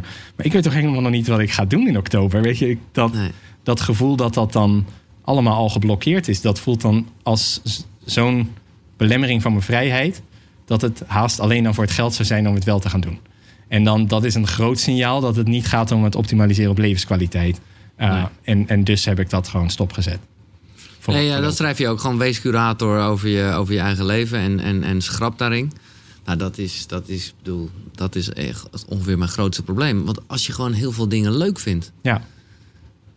Ja, Ja. Dat, is, dat is ook niks mis mee. Dat is hartstikke mooi. Nee, dat is op trouwens ook heel dingen leuk. Heel veel Ja. dingen leuk. Het is, eh, ehm, maar ga je daar dan echt even voor zitten? Of hoe bepaal je, hoe bepaal je dat? Nou, die momenten waarop je het bepaalt, dat is natuurlijk het moment dat de meeste drama in je leven ontstaat. Dat ik begin te merken, oké, dit loopt vast. Uh, ik voel me minder gelukkig, ik voel me onrustig. Ik begin vast te lopen in, in de bende of in de inputs in mijn leven. En dan uh, ga ik gewoon dat uitzoeken van waar komt het allemaal vandaan en wat kan er weg? Uh, wat kan ik uitbesteden? Wat, wat maakt me sowieso niet gelukkig? En, uh, en ook af en toe gewoon echt even gaan zitten en nadenken. Wat voor leven zou ik willen hebben? Wat maakt me nou echt blij? Wat maakt me nou echt gelukkig? En um, niet afvragen, is het haalbaar? Of um, weet je, verdien ik het wel? Of allemaal van dat soort dingen. En ja, eigenlijk, dat, dat is, ik ben door de jaren heen, hoe verder ik kom in mijn persoonlijke groei, des te makkelijker ik tevreden begin te raken met minder, zeg maar. Dat zogezegd het steeds aantrekkelijker wordt om niet de hele tijd naar buiten te schreeuwen en uh, al, al dat soort dingen op te pakken. Maar dat Ja. ik gewoon steeds meer begin te merken van ik vind het eigenlijk best wel prima om Ja. gewoon een simpel leven te hebben. Dan vallen de ambities eigenlijk weg en dan ben je gewoon, ja, tevreden is dan natuurlijk wel het ultieme streven. Kijk, een ambitie is natuurlijk een heel mooi ding. En het wordt natuurlijk heel erg um, gewaardeerd in onze samenleving. Mhm. Omdat ambitie zorgt voor innovatie en het zorgt voor vooruitgang. En het Ja. is allemaal heel mooi. Uh, het is die hele, zeg maar, die, die, die mannelijke energie van we gaan, we gaan door, we gaan door. Um, maar ja, het is ook enorm stressverhogend. En um, het kweekt ook een heleboel onrust. En als je begint bij jezelf. En er is een tijd van ambitie. Weet je, het is ook als je in je twintig jaren bent, dan ben je waarschijnlijk heel ambitieus. En dan begint het een beetje af te ronden en al die dingen. Um, ik ben nu uh, 33, dus uh, nou, dan, dan hoort het er misschien allemaal een beetje bij. Maar um, dat je gaat zien dat, dat als je echt optimaliseert op levenskwaliteit en op geluk, dat je dan vaak uitkomt bij zaken als uh, de, weet je, je community, je relaties om je heen, um, gelukkig zijn, innerlijke rust je gezond voelen en iets kunnen bijdragen aan de wereld om je heen waar je voldoening uit haalt. En dat kan vaak vrij simpel zijn. En dan kan je ook tot, bijvoorbeeld tot de conclusie komen dat, oh maar wacht eens even, als ik in een wat kleiner huis ga wonen, heb ik veel minder hoge lasten. Hoef ik dus ook minder hard te werken of kan ik uh, andere dingen doen met dat geld die ik belangrijk vind. Uh, als, ik als ik iets meer tevreden leer zijn met, met andere dingen of met minder ja. dure dingen of wat dan ook, uh, dan zijn er ineens een heleboel nieuwe mogelijkheden. En dat is heel bewust uh, je leven vormgeven op basis van wat je echt gelukkig maakt. En uh, optimaliseren op levenskwaliteit. Ja, en dus ook wel inderdaad je doelen bijstellen. Maar, Om, omdat je het wil, niet omdat je nee, je lat lager legt. Nee, nee, nee, precies. Dat is wel... Omdat je gewoon merkt, oh, weet je, ik begin dit belangrijker te vinden dan dat. Maar als je nu dan toch een beetje fantaseert, wat doet Jelle als hij 50 is? Ik hoop dat ik onder palmbomen zit. Oh maar... ja, oké. Okay. nou ja, dat is uh, oké. Okay. Um, ja, je houdt maar van ja, ik wil eigenlijk niet emigreren, dus uh, Oh. nou ja. Okay. Uh, maar ik heb al een palmboom in mijn tuin. Nee, ik hou, ik hou heel erg van reizen. En uh, dat ga, ja, ga ik zeker weer oppakken als het weer een beetje kan. En um, ja, ik hoop eigenlijk dat ik gewoon mensen kan blijven helpen en inspireren om hun leven leuker te maken. En daar steeds beter in kan worden. En steeds dieper kan gaan bij mensen. Um, en dat ik het gewoon. Ja. Uh, nou ja, dan ben, je, dan ben je goed bezig. Was uh, in dit hele proces het uh, ja, nemen van een kind, want zo werkt het dan wel bij jullie. ja, was dat nog een. ja, ja, was dat nog een vraag? Want als je heel erg houdt van reizen, en ik zei eerder al, die vrijdag vrij, gewoon echt wel, je bent echt wel iemand die bewust tijd voor zichzelf maakt. Ja, dan kan het wel, zou ik me kunnen voorstellen, een afweging zijn om, om dus niet ja, die verantwoordelijkheid eh, Ja. op je te nemen. Nou, ik heb daar dus een artikel over geschreven een paar jaar geleden. Die heet Mijn lange weg naar het vaderschap. En eh, de weg was met name inderdaad dat eh, Billy, mijn man, eh, aangaf dat hij eh, graag een kindje zou Oké, willen. daar kwam het wel een En beetje ik van. een paar Oké. keer heb gezegd, nou, eh, nee, want ik wil reizen. En ik Ja, wil gewoon oké, lekker reizen. Ik wil maandenlang van huis zijn en al dat soort dingen. Ja, ja, ja.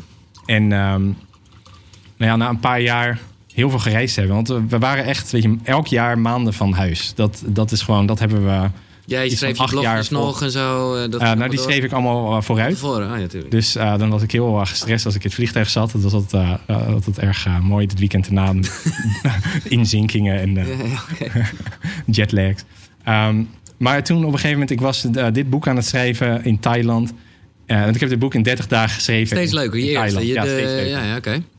Eh, op een tropisch eiland. Ik dacht, dat gaan we zo doen, want dan is het heel leuk om te doen. En dat eh, beviel goed. Iedere ochtend eh, een paar uur schrijven. En daarna lekker vakantie vieren. Ja, En na 30 dagen was er een eerste draft. Dat moest nog wel heel veel werk hebben, maar het was, wel, het was er wel. top. Ja. En, ehm, en toen begon ik eigenlijk me te realiseren dat, dat ik iedere keer als we weer op een nieuwe plek kwamen, dat je steeds weer ehm, nieuwe mensen leert kennen, maar dat, dat je nooit echt een plek eh, achterlaat waar mensen van je houden, als het ware. En dat, Luchtig eigenlijk toch een beetje. ja, dat iedere keer is het, weer, eh, is het weer nieuw, is het weer vers. En ik begon me steeds beter te realiseren dat er thuis zeg maar, zo'n mooi netwerk is van lieve mensen. En ook al mijn bezoekers zeg maar, die op zo'n chicken komen, Mm. die leven ook vooral in Nederland. En eh, het is gewoon ook wel iets heel moois om eigenlijk ehm, heel bewust heb ik eigenlijk voor gekozen om meer te gaan wortelen in, in, eh, in mijn eigen land. Ja. En, eh, en, en ja, toen kwam dus ook eigenlijk de optie om te gaan. Toen kwam de lucht in mijn hoofd om te Ja. zeggen: ja, misschien is dit dan het moment om de adoptieprocedure op te starten. Uiteraard met het idee dat dat nog zeker vier jaar ging duren. Eh, twee jaar later zaten we ineens eh, midden in de verbouwing en kregen we een mailtje. Ah, jullie zijn geselecteerd. En twee weken later zaten we in Florida met een baby in ons armen. Top, man. Ja. Nou, dat is wel echt mooi. Ja. Ehm, voelde je de druk eigenlijk? Want steeds leuker jouw eerste boek. Dus nou ja, je schreef dat onder toffe omstandigheden. Eh, het werd, zei ik al, de spirituele boek van 2018. Bestseller. Eh, ik ken dat heel erg van artiesten. Waarbij er dan ontzettende... De altijd lastige tweede plaat is echt een ding. Ja. Was dat bij jou met het boek zo ook zo? Ja. Eh, ja, dat vond ik wel. En ik, ik, ik was me daar ook heel bewust van. Ik heb ook heel erg geprobeerd dat zo klein mogelijk te houden voor mezelf. Dus eigenlijk de hele tijd er niet over nadenken. dat, er, dat dat dan, of dat dan ook net zo succesvol moest gaan worden. Nee, Of dat soort dingen. Ik dacht, ik ga, ga dat maar gewoon schrijven. En dan ehm, ga ik daar later over nadenken. Ehm, dus dat heb ik zoveel mogelijk geprobeerd te doen. Maar dit boek was wel echt veel moeilijker Leven Ja, met de wind mee, ja. schrijven. Ook qua, om, qua onderwerp, omdat het snel ingewikkeld wordt. Ja. Ehm, eh, gedachten. En eigenlijk het gaat over weet je wel, bewegen richting je bewustzijn. En ehm, steeds beter gaan zien wie jij daadwerkelijk bent. En dat jij dus eigenlijk de waarneming bent achter die gedachten. Het bewustzijn die dit allemaal waarneemt. En eh, dat het leven, als je er op een bepaalde manier naar kijkt, gewoon één grote pannenkoekenshow is. Ja. Oh ja, daar is hij. De- de- de- ik heb het hier staan. Het leven is een pannenkoek. Ja, ja dat is een, eh, een soort uitspraak van een goede vriendin van me. Waar ik overigens de podcast mee ben begonnen. Oh, oké, wat grappig. En eh, ehm, dat, eh, ja, dat vind ik een leuke. Nee, zij zegt: het leven is geen pannenkoek. Eh, maar ik vind het leven wel een pannenkoek. eh, Juist omdat het gewoon volledig nergens op slaat. Ehm, omdat het leven, ja, het is. als je er steeds verder naar gaat kijken en het steeds. ehm, zeg- zeg maar met steeds meer aandacht gaat kijken naar wat zijn gedachten nou precies en Mhm. wat is nou precies datgene wat ik waarneem. dan ga je steeds beter zien dat het, dat het een opeenstapeling van concepten is. Ehm, wat ik in het boek omschrijf als... Je ziet een trein. eh, we noemen het een trein. Het is gewoon een vorm. En het heeft een kleur. Dat noemen we een kleur. We noemen die kleur geel. Eh, maar dat zijn allemaal labels die we hebben Ja. gehangen aan de dingen ja, die we zien. En zodra je dat ehm, steeds meer begint te zien... dan, dan wordt het leven steeds meer ehm, een grote pannenkoek. Maar is het dan nog wel leuk? Tenminste, ja, ik hou van pannenkoeken. Dus, eh, maar het voelt, ook, vanaf. Kijk, eh, uiteraard... eh, het voelt ook een beetje zinloos dan bijna. Nou ja, goed, het is een, het is een, eh, een existentiële crisis. Links en rechts is natuurlijk nooit uitgesloten. Nee. Ehm, maar ja, dat hoort natuurlijk bij de spirituele ontwikkeling. Hoe sta jij in het non-dualisme? Want daar doet me dit een beetje aan denken. Ja, nou dat is eh, eh, eh, inderdaad de kant waar ik eh, persoonlijk eh, eh, meer interesse in heb. Uh, ja, het is ja, het, het, het observeren en bekijken van wat, wat, is, wat is echt, wat kun je echt waarnemen en wat, uh, wat is realiteit. En wie ben ik dan in verhouding tot die realiteit. Maar je lijkt me wel iemand die er nog steeds wel zin in. Ja, absoluut. Ja, nee, en, en, en het ding is, kijk, uh, in een wereld. Als het zo zou zijn dat je tot de conclusie komt van het heeft allemaal geen betekenis. Dat is prima. Want die betekenis die kun je er zelf aan geven. En dat waren we toch al aan het doen. En, um, ja. ja. En, en anders, weet je, waren er andere mensen die jou vertelden wat dan wel en niet betekenis heeft. En je voelt van binnen wat wel of niet betekenis heeft. En dat is dus eigenlijk de weg die je begint te maken, is jezelf steeds meer zien van wie ben ik dan? Wie, wie is dan, wat zat er dan in dat zaadje? Wat voor boom ben ik dan precies? En dan, en dan ga je daar, uh, dan kun je daar steeds meer in mee gaan leunen. En gewoon in het leven mee gaan leunen. En um, meer zijn wie je dan echt bent. Ja, echt diepgang in jezelf in plaats van indruk maken, schrijf je ook ergens. Ja. Ben je al bezig of zit in je hoofd al het thema voor het derde boek? Of is het nu voornamelijk even broednesten wat de klok slaat? Nou, ja. Dus uh, het is uh, officieel broednest wat de klok slaat. Maar ik ben wel in mijn hoofd oh, mee okay. bezig. Maar uh, dat... Um... Maar een klein tipje van het thema ben ik echt wel benieuwd... wat je hierna nog kan verdiepen dan eigenlijk. Nou, waar, waar ik eigenlijk... Als er een boek over komt, weet ik nog niet. Misschien wordt het iets heel anders. Maar ik, ik, ik wil verder gaan verdiepen in het thema... Um, het vinden van voldoening. ik denk dat heel veel mensen daar ja. mee worstelen. Ja. Ik denk ook dat onze cultuur daar weinig goede handvatten voor heeft. Ja. En ik, ik oh, goed. denk en hoop, en wellicht zou ik daar iets aan kunnen bijdragen. Maar ik heb geen idee of dat een boek wordt. Nee, maar ik vind het heel... En als het al zo is, weet ik niet wanneer die komt. Nee, oké. maar dat is dus eh, ook iets... Uh, dat ik ook hoort je eigenlijk min of meer een paar keer zeggen... wat sowieso ook een thema is in jouw eigen leven. Ja, absoluut. Ja, het is... Uh, en dat, dus eigenlijk, kijk, we hebben, zoals je zegt, dan weet je, als het leven dan geen betekenis zou hebben, als dat hetgeen is wat je observeert, um, dan moet je dat dus gaan creëren voor jezelf. Mm. Uh, en, en dat is heel belangrijk in, uh, voor je levensgeluk en voor je um, levenskwaliteit. Dat, dat je een reden hebt om op te staan yeah. en een reden hebt om eigenlijk um, je liefde door te geven naar de mensen om je heen. En ja, ik, ik denk zelf niet echt dat je er een reden voor nodig hebt. Is omdat op een gegeven moment voel je gewoon dat je dat wil doen. Zoals dat uh, schrijf ik ook in het boek. Weet je, een regenwolk hoeft geen bedankt te horen nee. als de regen valt op de woestijn. Uh, ja, zo op een gegeven moment word je gewoon een soort force of love. Beurt gewoon. Ja, ja mooi, mooi, mooi. Oké, okay, uh, nou dan weten we dat vast. Laten we naar boeken gaan die voor jou ja, van betekenis zijn. Die, ja. die, die, die een rol hebben betekend in je leven of waar je door geïnspireerd bent. Ja, dus ik heb uh, uh, zo waar in mijn boekenkast nog een paar fysieke boeken kunnen vinden. En dat zijn natuurlijk dan de boeken die, die ik in mijn leven wil ja. uh, vasthouden. Want voor het lees je veel? Nou, ik lees heel veel. Um, het is de laatste tijd wel iets minder. omdat ik ook op een gegeven moment op een punt kom van... ik heb nu misschien genoeg informatie ja, over ja, dit onderwerp... en nu is het tijd om er gewoon mee aan de slag te gaan. Ja, okay. maar ik ben dus het type die voor het slapen gaan ja, non-fictie leest. En, um, en eigenlijk alle, ik lees alleen maar non-fictie. Ja. Als, ik, als ik fictie lees, dan denk ik, uh, oké, okay, Zonder van ga de tijd. uitdoen. Ja, ja. Uh, maar ik heb tegenwoordig dus een, uh, natuurlijk een e-reader. En ja, dus ik heb al die boeken gewoon in mijn, Digitaal, ja. in mijn Kindle zitten. Tuurlijk. Um, maar ik heb ze hier op de grond. ja, de classics heb je nog wel lekker ouderwetse papier. En dan beginnen we even bij boek uit uh, 2007. Uh, toen was ik dus aan het afstuderen. En het is Ja, oh, hier is het een beetje mee Four begonnen. Hour hè? Work De Week. 4-hour work. Um, nou, wat er eigenlijk gebeurde, ik was aan het afstuderen uh, op het onderwerp uh, social gaming en uh, zoiets. En ik mocht van mijn stagebedrijf boeken bestellen uit Amerika en van de Amazon, want daar werd heel veel over geschreven. en toen heb ik dus op een paar andere boeken ook geklikt. Want ik zag dus dit boek, The 4-Hour Workweek. Toen dacht ik, ah, dat spreekt me aan. Want die stage vond ik echt vers verschrikkelijk. Oké, Uh, en dit was voor mij echt een heel goed model voor hoe ik niet mijn leven dat was bij een gameachtig bedrijf Nee, dat was dus bij een, uh, een reclamebureau. Oh, oké, ja, ja, oké. Ja, in Rotterdam. En uh, ja, ik vond dat zo...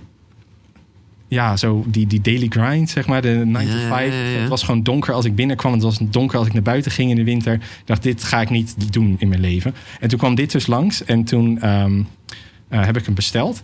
En uh, dus zij hebben ervoor betaald. Dat was heel uh, grappig. Lekker. en het was in 2007. Ja, en het boek heeft natuurlijk heel veel verschillende... Uh, mensen hebben allerlei meningen erover. Het is een beetje echt een soort van jonge mannen populair boek. Zo van, nou, gaan veel geld verdienen, weet ik het allemaal. In korte tijd. Ja, maar waar het eigenlijk om gaat is... want heel veel mensen lezen het ook niet goed. maar waar het eigenlijk om gaat is dus... dat het ja, lifestyle design... Je, je gaat definiëren wat je zou willen doen met je leven. Je elimineert alle zaken. Het is dan inderdaad heel erg die optimalisatie, minimalisatie ja, dus Ik heb daar, ik, dit is ook mijn eerste keer dat ik in aanraking kwam met minimalisme. En daar eigenlijk vrij snel ook mee aan de slag ben gegaan. En ik heb dat toen eigenlijk heel duidelijk gezien als een blauwdruk voor mijn leven. Um, dus ik heb ook Weet je, toen So Chicken groter begon te worden in het begin, dan had ik kunnen zeggen: Oh, ik ga een mooi kantoor huren met mijn logo erop en van dat soort dingen. En weet je, vanwege dit boek heb ik dat soort stappen nooit gezet. Dus ik, ik ben altijd klein en agile gebleven. En uh, heb nog steeds alle intentie om dat ook een beetje zo te houden, zeg maar. En um, dus dat heeft in die zin heel veel voor me betekend. Het heeft ook voor gezorgd dat ik uh, ben gaan rondreizen. En eigenlijk nog steeds als, als blueprint uh, voor um, mijn leven en mijn bedrijf is het heel waardevol. Ik ben zo benieuwd, uh, er zitten gele briefjes in. Ik ben zo oh, benieuwd uh, wat dat voor een markers zijn. Ik eigenlijk ook. Ja, dat was van destijds waarschijnlijk. Maar... Oh ja, dit is, dit is heel interessant. Dit is bijvoorbeeld de oefening van fear setting. waarbij je dus um, je nachtmerrie omschrijft. Als je bijvoorbeeld een verandering wil gaan doorvoeren in je leven. Dus je gaat zeggen, oké, okay, ik wil weet je, een nieuwe baan. Worst nightmare even helemaal uitwerken. Ja, en dan ga je dus vertellen wat zou er allemaal mis kunnen gaan. En vervolgens ga je onderzoeken welke stappen zou ik eigenlijk kunnen zetten als dat allemaal zou gebeuren. Weet je, dus ik woon aan de straat, weet je, alles is misgegaan en ik ben mijn bedrijf kwijt, alles kwijt. Uh, bijvoorbeeld. En dan schrijf je op uh, wat zou ik kunnen doen om dat te voorkomen, wat zou ik kunnen doen om dat te herstellen. Uh, hoe realistisch is dit scenario echt? Wat is het echte realistische scenario? En wat kost het me nu deze angst om dit allemaal uit te stellen? Weet je, wat kost het me aan jaren van geluk die ik zou kunnen hebben of wat nou? Dus dat is. Ja, en het andere briefje? Ja, sorry, ik ben gewoon heel nieuwsgierig. Ja, nou ja. Dat heb je met een boek met briefjes. Ja. dit is echt... Dit gaat over automatisering. Oh, ja. jij bent ook wel een nerd gewoon eigenlijk, hè? Ja, eigenlijk heel erg. Ja, nee, ja dat, uh, dat klopt. En uh, ik automatiseer dingen ook graag. En ik uh, programmeer zelf ook. Um, ja, top. Mijn leven hangt aan elkaar van scriptjes en dingetjes. Waar sommige mensen dan heel lang mee bezig kunnen zijn. Dat doet bij mij een script. En dat is een van de manieren waarop ik ja. zo klein kan blijven en toch veel kan doen. Ja, ja, ja. Oké, duidelijk. Timothy Ferris, The 4-Hour Workweek. Ja. Uh, een ander boek. Nou, een, eigenlijk een boek wat daar een beetje uit voortkomt. Um, dat is van Richard Koch, uh, The 80-20 Way. En dat is dus het principe uh, ja, waarbij je dus dat eigenlijk alles in het leven heeft um, een kleine hoeveelheid um, 80% is genoeg dan of zo? Is dat het? Nee, het is zeg maar bijvoorbeeld als jij uh, bijvoorbeeld 20% van de mensen in je leven zorgen voor 80% van het geluk wat je hebt uit je relaties. Uh, en, en soms is het zelfs 10, 90 of wat dan ook. Maar er is uh, op bijna alle plekken in je leven en ook in de economie bijvoorbeeld, is er dat, die hefboom te vinden. Um, waar je dus ziet van een kleine hoeveelheid zorgt voor het grootste geluk wat ik ervaar. Of andersom. Uh, weet je, één persoon of één probleem of één project zorgt voor alle stress die ik ervaar. Ja, ja. En um, door regelmatig dus even zo'n analyse te maken van uh, wat is dat in mijn leven en, um, en, dat, en, met dit boek gaan ze dat dan doen op, weet je, op je werk en op je gezin en op allerlei verschillende aspecten van je leven. Um, ja, kun je dus heel efficiënt zien uh, waar je het meest strategisch aan de slag kunt gaan. Want de oplossing is dan dus ook ja, ditch gewoon uh, de, de, de ruis. De, misschien wel 80% ruis. Ja, dat zou kunnen. Nou, bijvoorbeeld ik... ik dat is bij ik, mensen zo best lastig, zou ik zeggen. Zeker, dus, uh, ja, ja. Ja, ja. absoluut. Dus, nou ja, weet je maar... heb je wat te doen? Ja, ja. nee, in, ik, ik vond dit persoonlijk bijvoorbeeld een goed voorbeeld. Ik heb echt een enorme hekel aan e-mail. En op een gegeven moment kwam er gewoon steeds meer. dus ik, ja, en dat, daar kwam ik dus achter in zo'n analyse van... oké, eigenlijk hetgeen wat me het meest stress, meeste stress opleveren in mijn werk is, is de e-mail. Ja. Um, dus toen ben ik aan de slag gegaan om te zorgen dat dat minder werd. Heb ik eerst met een script gecommuniceerd toen ik jou aan het mailen was? Nee, ja, toen wij gingen mailen was het helemaal gedoe. Oh. Want mijn assistent zei, oh, dat is een BN'er, die moet jij zelf doen. en ik dat zelf doen. Oh my god. Ik, ik, zit, ik zit in een ontwikkeltunnel. Ja, ja, dus, nou dus daarom duurde het allemaal erg lang. Nee, dat viel wel mee. Maar hoe heb je, hoe heb je dit mailen... Wakker, hè? Wat? Moet ik e-mail beantwoorden? Ineens, ja. Maar dat is dus eigenlijk wat er gebeurt. Dus inmiddels, uh, ja, ik Heb je assist- bijna geen e-mail meer. Ja, precies. Ehm, het is allemaal geautomatiseerd. En het is gewoon, weet je, het is weg uit mijn dagelijks bestaan. Eh, waardoor ik echt veel gelukkiger ben. En Ja. dat is eh, echt super fijn. Nee, dit is echt de grootste les. Even los van waarmee we begonnen, gedachten zijn scheten. Dat is gewoon een, eh, ja, ik denk voor iedereen een goed handvat om dat te realiseren. Maar ook ja, weer dat curatorschap.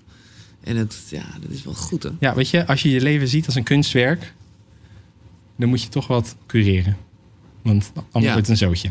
Ja, maar goed, dat is ook maar net wat voor kunst je houdt natuurlijk. Ja, dat is waar. Maar nog steeds, in geen enkele galerij staat alle kunst. Nee, oh, zo bedoel je. Oh, nee, het, nee. eh, Ik, ik dacht even meer aan gewoon één schilderij waarbij je wel heel veel Ja. kleuren zou kunnen gebruiken. Maar inderdaad, ja. ja, ja. Ja. Dus, Duidelijk. ehm, ja, nou en dat principe, dat draag ik ook heel erg mee. Dat is eigenlijk wat ik dus, ehm, met, waar ik met So Chicken altijd naar op zoek ben. Dus niet alleen dingen oppakken in kleine stapjes, maar vooral zorgen dat we de juiste dingen oppakken. Ja. Dus dat we altijd werken aan de meest strategische gebieden Ja. in ons leven. Nee, want wat nog helemaal niet gezegd is, terwijl eh degene die je boeken hebben gelezen, dat- dat, hamer je er eigenlijk wel in. En dat sluit aan op dat, dat wees curator voor jezelf. Dat je moet kijken naar drie dingen in je leven. Of er zijn drie dingen belangrijk in je leven: vrijheid, blijheid, betekenis. Ja. Nou ja, dat is eigenlijk mijn, eh, hoe ik het heb gevangen. Ja. Er zijn allerlei manieren hoe. Ik, want ik heb er zo lang over nagedacht en je komt iedere keer gewoon op allerlei verschillende dingen. Tuurlijk. En dat, ik kwam iedere keer weer terug op deze dingen. Ehm, vrijheid, blijheid en betekenis. En in steeds leuker gaan we daaraan werken aan de hand van de broednestmethode. En de broednestmethode betekent... ehm, ga op het juiste... Of eh, dit is dan... Ga op de juiste eieren zetten, toch? of niet? Oh, sorry. Ik vergeet altijd de volgorde van mijn eigen methode. Oké. Ehm, Lekker. Ehm, maar in ieder geval, het gaat erom dat we dus de juiste eieren selecteren. Eh, het juiste broednest, sorry. Ja. Je gaat zitten op het juiste broednest. Dat is het nest wat je brengt naar vrijheid, blijheid en betekenis. Dus je gaat broeden op de juiste dingen. Zorgen dat je leven optimaliseert voor die zaken. Ehm, dan pak je de juiste taken op. En dat is dus eigenlijk die 20-80 regel. Dus dat zijn de eieren die je in je nest legt. Alleen de dingen die je de meeste effect met de minste moeite eh, realiseren. En dan vervolgens ga je dus in hele kleine stapjes soort van volgens de Japanse kaizen aanpak. Dus echt belachelijk kleine stapjes ga je aan de slag. eh, zodat je eigenlijk niet te stoppen bent. En zo kom je vooruit. Ja. Ik zit even te denken, nu al met jouw derde boek in gedachten. Waar, ja, is, is betekenis, is dat dan al gelijk die voldoening? Want eigenlijk is voldoening bijna nog overkoepelender dan vrijheid, blijheid en betekenis. Ja, dus, nou ja, weet je, het, het, het loopt in betekenis Het zijn over. maar termen, ja. Ja. Ehm, dus ehm, ik, ja, ik moet dat, eh, dat kan ik je misschien eh, binnenkort of Ja, lang eh, verder over vertellen. Als, de, als de research klaar is. Nee, precies. Het derde En, eh, boek. het derde boek is dus een... eh, Het ziet er heel technisch uit, of niet? Nou, dat is het dus helemaal niet. Oh, maar ik, omdat ik weet dat je van spiritualiteit houdt, ik dacht ik neem deze mee. Want ik vind dit echt een heerlijk boek. Eh, ik ben hier, iedere keer kwam ik weer op, ehm, op, op Reddit en op allemaal plekken. Werd dit boek genoemd. Het komt uit 78. Oké. En eh, het is van meneer eh, Ramdas. Hij is een paar maanden geleden overleden. Er is ook een hele mooie documentaire over hem van een half uur op Netflix. Oké, top. Ehm, Hoe heet die docu, weet je dat? Nou, ik ga het ehm, opzoeken. go- going home, coming home, zoiets. Hij is inmiddels eh, home. Ja. heen gegaan. Ehm, maar eh, dit boek is dus echt een. Dit is gewoon een, een hippie orgasme. Oké. Oh ja, god, dat zijn dus- ook... Oh ja. En je moet dus bedenken dat in de jaren. begin jaren 70 dit dus allemaal met de hand ook is getypeset. En we- Want wat we zien zijn allemaal mooie eh, nou ja, tekeningen en, en teksten erbij. Het is eigenlijk meer een soort, bijna een soort kalender eigenlijk of zo. ja, en het, datum, maar zo. en het begint dus met het eh, eh, interessante verhaal van eh, dus de meneer ehm, die dus eh, researcher was op Harvard. En daar eh, voor een paar tonnen LSD had ingeslagen om eh, met studenten het proeven te doen over bewustzijn. Ja, die is op een gegeven moment ontslagen bij Harvard, want het vond het toch een beetje te gek worden. ja. Toen is hij dus naar India vertrokken, heeft hij een goeroe ontmoet. Uh, ja, en daar is hij verlicht geraakt. Um, en, uh, en, en, en, en ja, dit is dan Het resultaat. het Er resultaat. zit weer een briefje in. Ja, dit is gewoon waar ik gebleven was. Oh, oké. Dit is volgens mij geen... uh, Het is niet... en die heb ik laten zitten, want ik ben daarna er voorbij gegaan. Oké. Uh, maar één leuk ding wat ik er vervolgens van vind... er zit dus uh, een kookboek voor Sacred Life zit erin. Oké. Um, en waarin die dus eigenlijk in, in een soort van kleine stappen je wil laten zien hoe je als het ware een spiritueel leven opbouwt. Of Oh, een sadhana, ja, ja, een ja. spiritual Oh, is- practice ik dacht dat integreert. het, dat het echt een kookboek was, maar het is... Nee. een- Oké. En um, en ook dat is allemaal heel eclectisch en wat interessant. Eh, ik vind dit gewoon zo'n enorme leuke. Gewoon, ik word er gewoon blij van. Het is, ik, ik, ik zou niet zeggen. eh, ehm, ik doe niet alles wat in het boek staat. Nee, nee, nee. Maar eh, ja, Maar heb jij nog wel... Ja, dan kom ik weer met ambitie, dat, dan, dan gaat het al mis. Maar als, als- je noemde net verlichting. Is dat nog een streven? Of ja, dat mag het dus ook niet zijn. Maar je snapt wat ik bedoel? ja, dat is het, eh, het, het ultieme loslaten. Dus Ja, dan precies. is er geen streven meer. Nee, Op het moment dat ik niet meer streef, dan zijn we er volgens Dan zijn we er al, ja. Dus de, de, de acceptatie van dat wat is. Maar heb je daar eh, aan mogen ruiken? Of eh, jij, ja, nogmaals, je lijkt allemaal zo relaxed en overzichtelijk. Dat dat misschien, ja, dat voelt voor mij al wel heel licht in ieder geval. Ja, Ehm, nou, ik vind dat heel lastig om te bepalen, omdat er eh, altijd van alles eh, over gezegd wordt. En er zijn heel erg veel verschillende manieren om er naar te kijken. Ja, Ehm, dus ik, ik, ik, ik, weet dat niet zo goed. Nee. Ik, ik zou dat niet. Ik heb, eh, ik heb self-inquiry een tijd gedaan. Waarbij je zeg maar kijkt, weet je, van wie ben ik? En, en dan, ja, als je de, weet je, dat is natuurlijk een van de dingen waar, waar Leven met Wind mee uit is voortgerold. Eh, is het besef dat die gedachte, eh, die inhoud van die gedachte, dat is gewoon, weet je, dat is gewoon poef. Dat is gewoon Ja. niet, niet relevant. nee. Ehm, en wat er dan dus overblijft, is dus eigenlijk niks. Is, is niet de identiteit die je denkt te hebben. Die jas die je hebt aangetrokken, dat is gewoon een jas en die kun je ook gewoon weer uitdoen. Uh, en, en wat er dus overblijft, is dus een soort, ja, een soort leegte. Ehm, een liefdevolle. Mm. En ben je, eh, maar want dat, ben je altijd zo positief geweest en optimistisch? Of is dat eigenlijk ook wel echt wat je door, nou ja, door je misschien je eigen gecreëerde tools en door dagelijks te mediteren, dat dat. Ja, het zit sowieso in me. Ja, ja. Uh, maar er zit ook echt een, een negativiteit in hoor. Ik ben heel goed in, uh, dat is, ik ben heel goed in zien wat er allemaal mis zou kunnen gaan. En um, uh, d- ja, dat heb ik van mijn moeder. Die is best wel. mijn moeder is echt een kloofdenker, zeg maar. ja, Die ziet overal obstakels. Ja, ja, ja. En ik zie die obstakels dus ook. Ik probeer die dus niet serieus te nemen. Maar dat heb Als ik wel. te zien. Ja, als scheten te zien. Dat heb ik dus wel door de jaren heen uh, geleerd.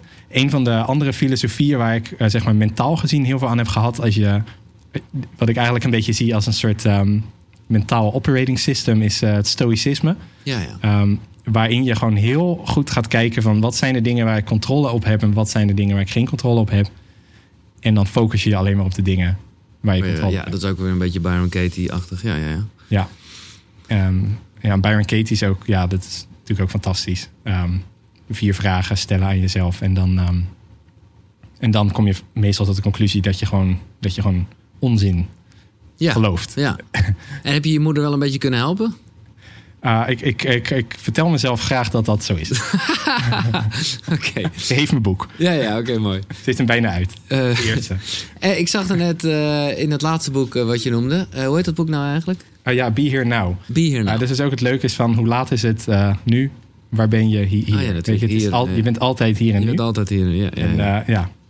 Daar zag ik uh, bij, in dat kookboek zag ik het voorbij schieten. Ik dacht, oh, nou kan ik het aansnijden. Dat een van de recepten voor een uh, verlicht leven heeft ook te maken met seksuele energie. Ja. Uh, wat heb je met tantra? Ja, nou, ik, uh, ik wat heb ik met tantra? Ik ben niet zo bezig met de hele nieuwe tantra-beweging. Ik heb erover gelezen, over um, en, en mee geoefend, weet je, kundalini en ja, ja, ja. Um, omdat het kan bijdragen in je meditaties. Kijk, wat jij bijvoorbeeld zegt als je mediteert en je bent, je wordt er heel onrustig van. Dan krijg je dus eigenlijk heel veel energie. Mm -hmm. uh, dat is dus, weet je, die, die energie, die soort van seksuele energie, dat is gewoon die energie, al die energie als het ware.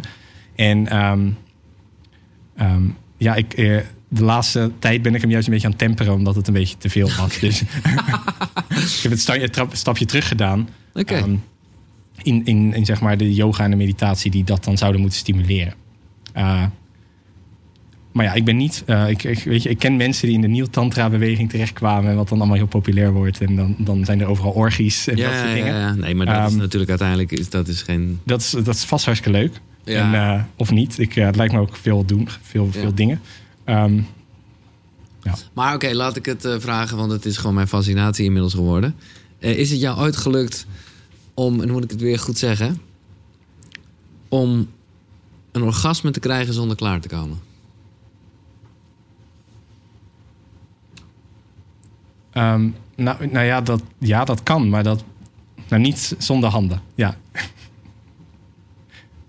Wat zeg je nou allemaal? Nou ja, je kan, je kan iets induwen en dan. Eh, dan heb je dat. Dat kan. ja, maar is het... In je perineum. ja, maar is, dat- is, dat is je gelukt. Jij, kan, jij, jij Ja, hebt dat, dat is, onder ja, dat is gewoon controle. duwen. Nee, maar dat moet je met je vinger dan doen. Ja, nee, maar jij maakt er toch iets eh, bijna plastisch van. Nee, dat is ook goed. Dat klinkt als een leuke techniek. Maar ik bedoel... Nee, ik, maar serieus, dat is een techniek. Echt, een, yoga-techniek. Ja, Ja. oké, dat is het gewoon. Dan, Nou, dan, maar het zou- je kan het natuurlijk leren door zonder. Je kan het leren ja, zonder. ja, ja, ja. Zonder, Zonder, iets te zonder, doen met je handen. Ja, ja. Eh, maar waarom? Want dat is heel erg lang ben je dan bezig. Je zou die energie ook kunnen gebruiken om gewoon nuttige dingen te doen. Oh, lekker. Alweer, we zijn weer een stapje een verder. 2080 momentje hoor. ja, precies. Dit is top. Dit is top. Nou, daar legt eh, Jelle eventjes de vinger op de zere plek. Of nou ja, toch ook weer niet. Als je dit hoort, vond je het blijkbaar leuk, want je hebt het einde gehaald. Of althans niet helemaal, maar dat leg ik zo uit. Maar dat betekent in ieder geval dat je het wel tof vond. Althans, dat hoop ik. Eh, deel het even op Instagram dat je deze podcast geluisterd hebt. En tag me, Giels, G-I-E-L-S. Dan win jij misschien wel een van de laatste boeken van eh, Jelle Hermes. En als je via iTunes luistert, alsjeblieft geef even wat sterren. Al voelt dat ook ineens heel gek na wat we zojuist gehoord hebben. Eh, en laat een recensie achter. Eh, dit was deel 1 van Jelle Hermers hier bij eh Koekeroe. Koekeroe. Er was een live publiek aanwezig, zoals jij ook aanwezig kan zijn in de Ademtoren. En die stelde zulke goede concrete vragen dat ik die allemaal ook wil laten horen. En dat doe ik in deel 2. Dus, graag tot de volgende. Hoi!